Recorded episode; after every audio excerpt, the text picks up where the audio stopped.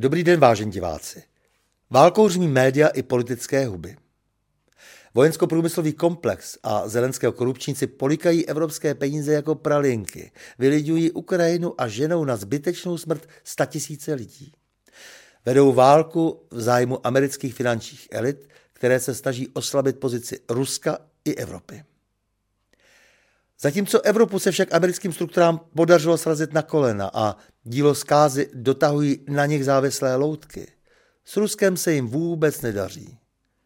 A to i přesto, že od Bidenu zcela ovládají ukrajinskou politiku. A tady bych se rád zastavil. Pro představu, jak taková kolonizace Ukrajiny a USA vypadá, jeden personální příklad za všechny.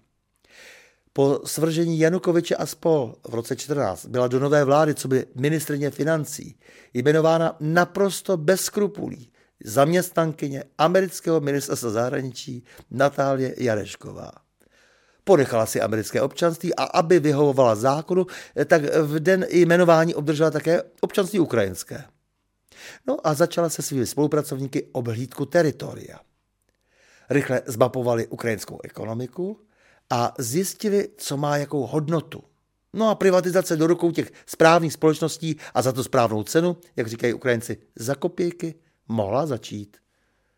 A propo, když nám nyní v době evropských selských bouří Evropská unie vnucuje ukrajinské obilí kontaminované toxiny, sluší se upozornit, že právě velkou část půdy a tedy i výrobu mají dnes v moci tak obludné holdingy a fondy jako Vanguard, Blackstone a BlackRock. Jedná se tedy především o americký kšeft, nikoli ukrajinský. Tolik morálce a obilí. Na okraj zmíněný BlackRock či Vanguard vlastní také akcie našeho Česu.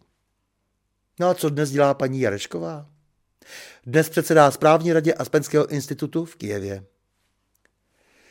Američané však na Ukrajině nezůstali samozřejmě jenom u biznisu, ale systematicky infiltrovali svými lidmi, stejně jako u nás, především složky silové. Hned po převratu to byla zejména služba bezpečnosti Ukrajiny, zvaná SBU, a postupně i armáda. Všude jsou poradci a instruktoři, kterým se neodmlouvá. Těžko se proto dnes vysvětluje, že Ukrajina sama o sobě válčí s Ruskem. Státy na to pod vedením USA dodávají Ukrajině zbraně a peníze, jimi živí válku a hromadí mrtvé. Ukrajinské armádě pomáhají žoldáci ze států NATO. A navíc již od Majdanu měli USA možnost moderovat konflikt vznikající mezi východní Ukrajinou a novou kijevskou vládou. Konflikt jim však zjevně vyhovoval. Pokrytectví, kdy na jedné straně Západ předstírá dobrou vůli při sjednání tzv. minských dohod, ale nikdo, zejména USA, jejichž vliv na kijevskou politiku je nespochybnitelný, neudělá nic pro jejich naplnění, je nakonec korunováno výrokem Madame Merklové, jež pravila, že minské dohody měly Ukrajině pouze poskytnout čas. Nebyly tedy nikdy míněny vážně a o klid a mír ve skutečnosti vůbec nešlo. Šlo o vyprovokování války, v níž budou lidské životy hromadně obětovány za zájmy zvrácené oligarchie. Ale odhlédnuli od všech hlavních i vedlejších zájmů zúčastněných, lze konstatovat, že fakticky už dávno byla rozpoutána válka mezi NATO a Ruskem, v níž Ukrajina bohužel hraje pouze roli objektu a jako samostatný stát prakticky přestala existovat. Část Ukrajinců si to stále ještě neuvědomuje ale to se bude rychle měnit.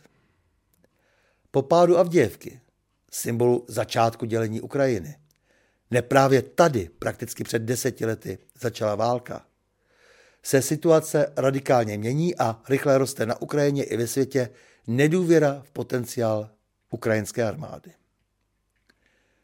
Srozumitelně se vyjádřil například i majitel sítě X Elon Musk, když pravil, že USA a Evropa by si měli uvědomit, že s Moskvou prohráli a že by měli sjednat mír s tím, že Rusku zůstane Krym i Donbas.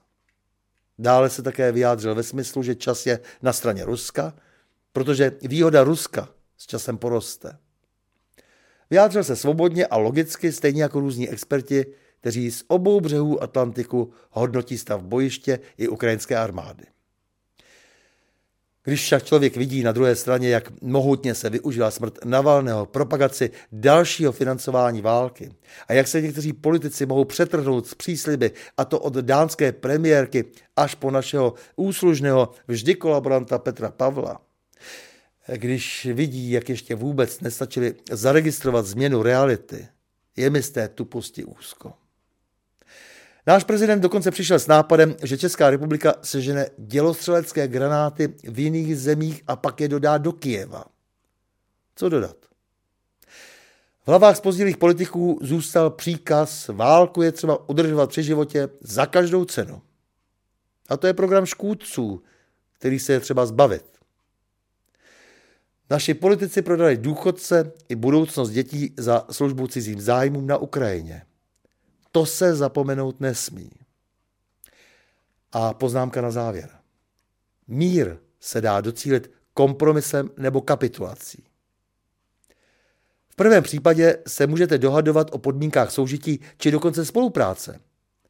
Ve druhém případě přijímáte diktát. Vážení a milí, mějme se rádi, Nepřátel se nelekejme a na množství nehleďme. Těším se na další setkání s vámi u pokračování cyklu O čem se mlčí.